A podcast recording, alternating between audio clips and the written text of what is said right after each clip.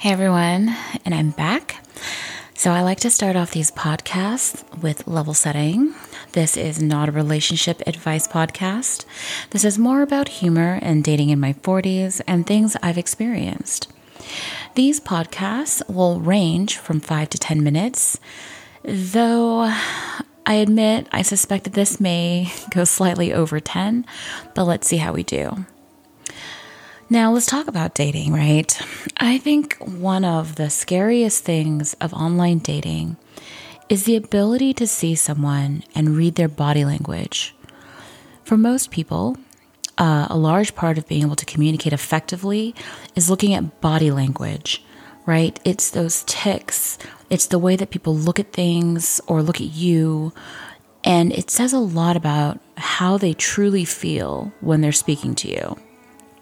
Now, when you're sitting behind a screen, it's hard to gauge honesty and emotion with the other person that you're speaking with. And as much as this world depends on technology to do a lot of work in communication, there's nothing like face to face. And unfortunately, though, right, that's not the life for dating now. Most people use a dating app of some kind to meet others that are outside of their social circle because usually you're not trying to date a friend. So, now why am I bringing all this up? Well, this goes to our topic today, right? It's about catfishing. Um, all these things make up uh, make up your ability to be able to communicate and read people, right? But this is also why romance catfishing is a prime market for people who are scammers. And there's all kinds of catfishing, right? And by definition, um, it's when someone uses images or information to create a new identity online and pass themselves off as that stolen identity. And of course, we're going to talk about how it revolves around romance, right? Because this is a dating in your 40s podcast. Let's talk about super high level statistics first around romance catfishing. And this is data that I gathered from um, various relationship sites. Uh, so, one is men are more likely to catfish than women. Shocking. And I'm obviously being incredibly sarcastic there.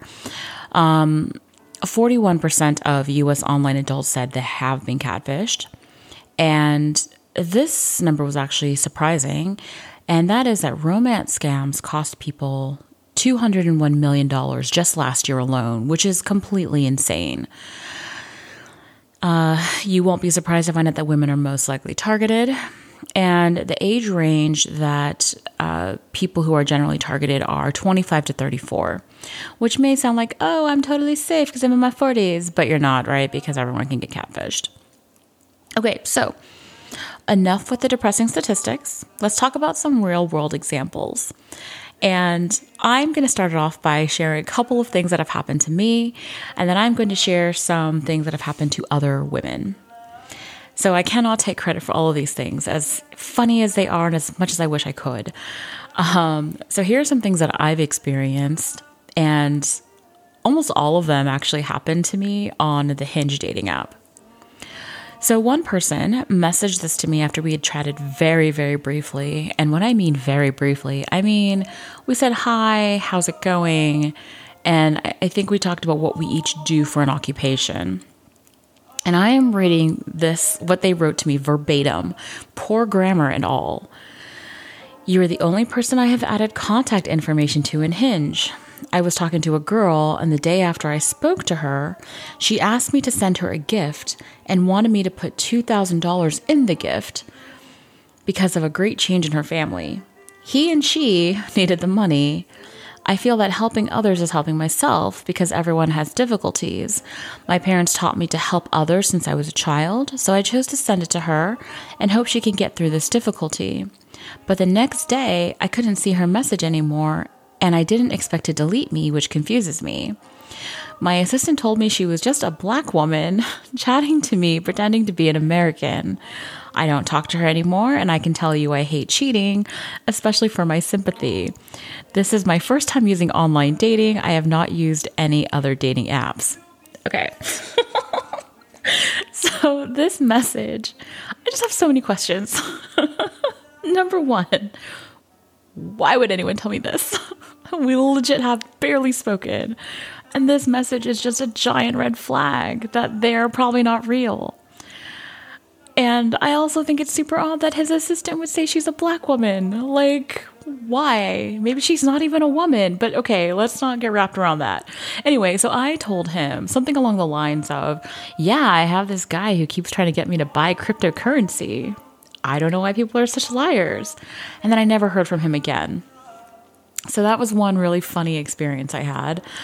Another one was a person who I was messaging back and forth with asked me for my number. So I gave it to him. Don't worry. Well, we're going to touch on handing out your phone number in a second. and we were chatting back and forth for a few days, and I suspected it was someone trying to catfish me, but honestly, I kind of like to play around with people and just see how far they're going to take things. So he messages me one day and he asks me to join Telegram. And this is legit how the conversation went. I said, No, I don't have Telegram, and no, I will not be installing a new app. I'm just fine texting on the phone. They said, SMS is what I usually use at work. My assistant will often use my SMS to deal with work orders. Some messages I will ignore and cannot reply in time.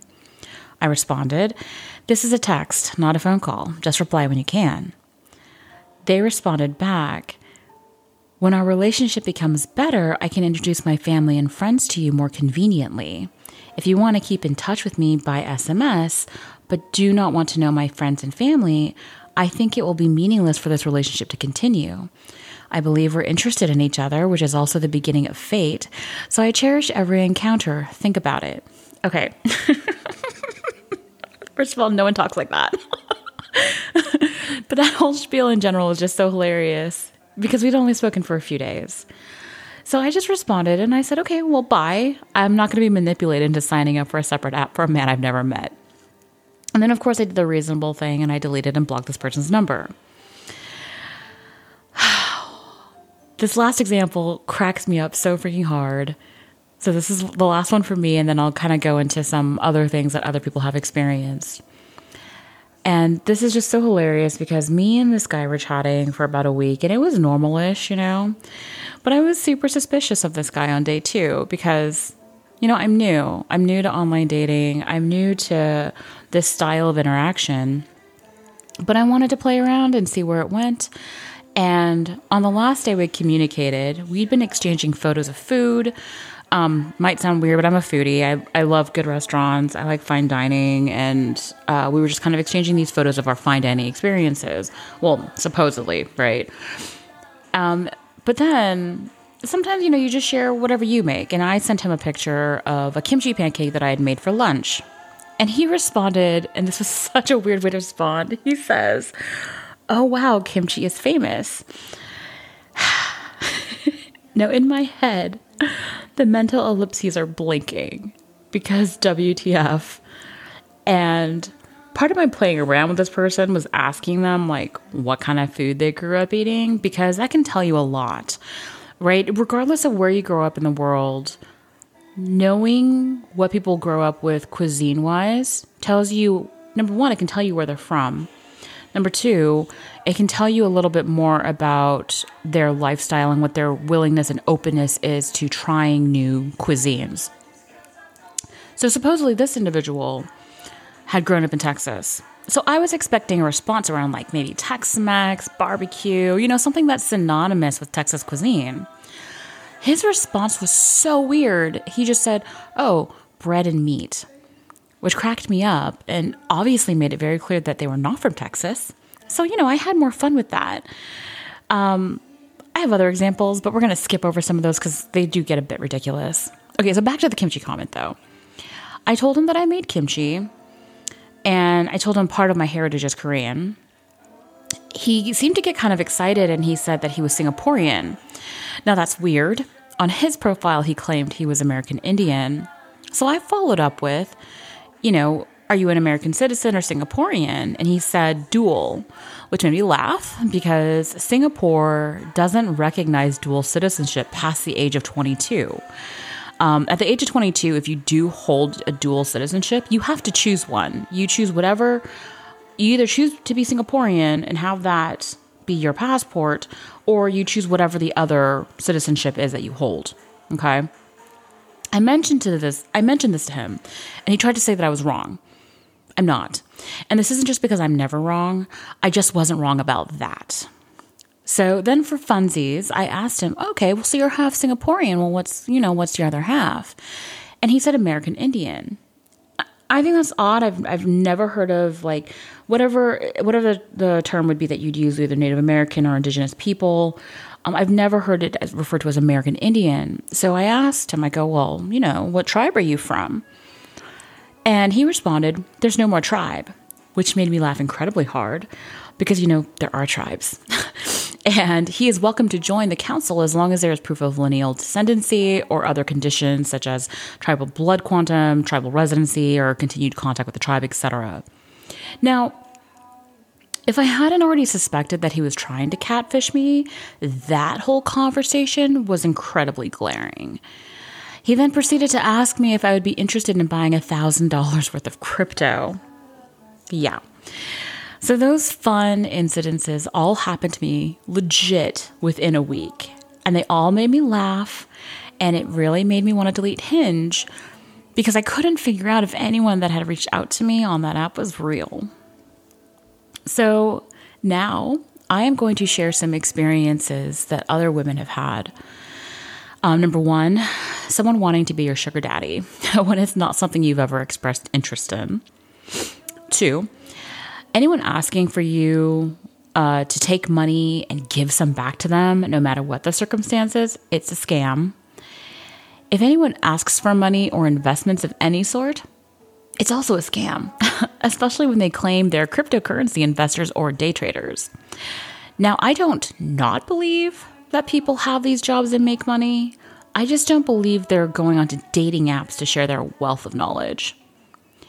Four, anytime you see a job you don't recognize or aren't familiar with, swipe left.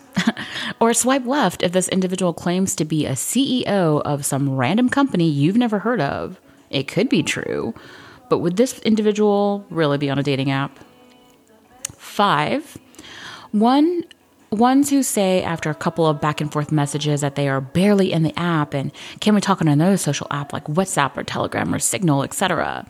That to me is um, uh, a red flag on a few accounts. Number one, they could be catfishing you, or number two, they could be married or in a relationship of some kind, and this other app pro- provides them that privacy to, you know, hide it from their significant other.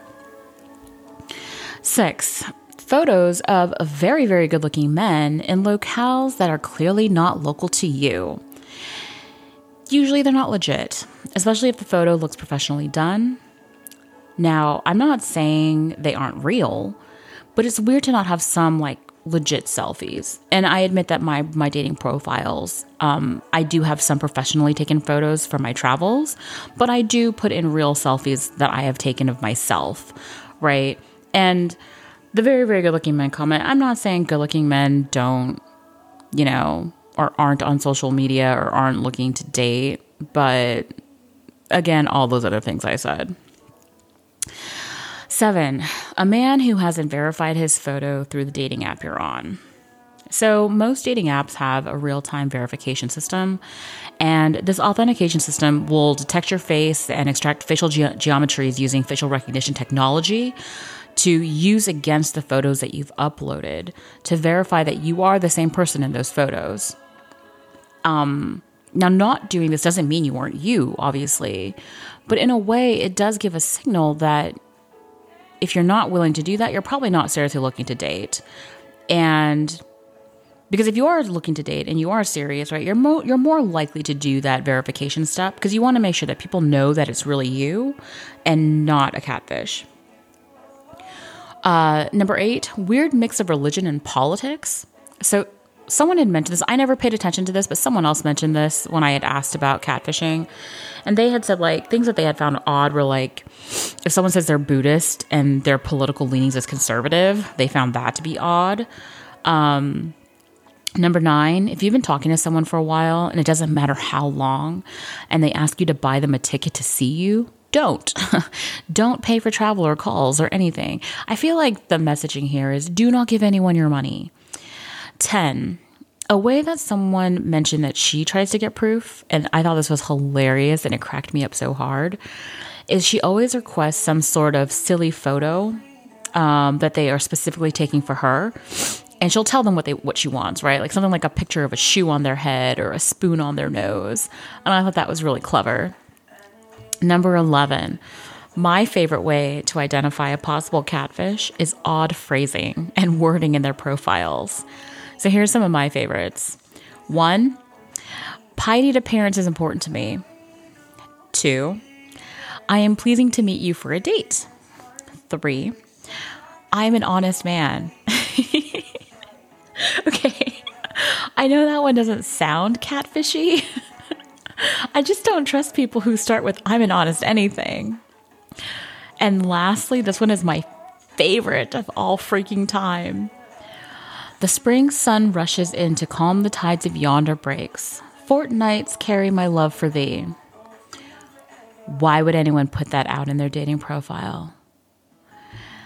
that being said, there's something about romantic and lyrical language that may attract women, but that's a different conversation we'll have at another day. A site that I actually use to verify pictures is a site called um, is a site sorry called facecheck.id, and I have added the actual link to that in my podcast description so you can see it. But I've used that to validate photos of people because you may be surprised how many people who have swiped on me who are totally fake, and I'm not sure if I should take this like as an affront, where perhaps my image or the images of me suggest I'm desperate and foolable I wouldn't say I'm unattractive, but I will say that I have a young and naive looking face, but little do they know. Another tidbit I'd like to share is to get yourself a Google number. These are great. You can text, you can call, and it's load safer than handing over your real one. Now, to close this out, um, and wow, we have gone way over 10 minutes, but to close this out, Never give out your personal information to anyone you don't know. Do not share your financial data, credit card details, passwords, address, or other details that a catfish might use to blackmail or manipulate you. If you do find yourself falling for someone online, protect yourself. Meet them in person in a public setting, or talk to them on the phone or use a video call beforehand. I know this is hard because, especially when you feel like there's a connection and a deep one at that, but try to protect your heart until further validation can be done. When you see this person and can talk to them and read their body language and see if they're genuine, that's how you're going to know if they're honest with you. And that's when you can almost kind of, obviously, totally my opinion, but that is when I would give myself permission to fall deeper. Now, I'm not saying this is going to protect you 100% because some people are sociopaths and are damn good at lying. But sometimes you have to take that chance and it's just better off in person. Well, I hope you got a good laugh at some of this, but I hope you also take some of these learnings into consideration as you continue your own online dating journey. Next week, we're going to talk about why the first message you send someone can have a profound impact. Expect the next uh, episode to be filled with the most ridiculous first messages that I have ever received. Bye, everyone. Until next time.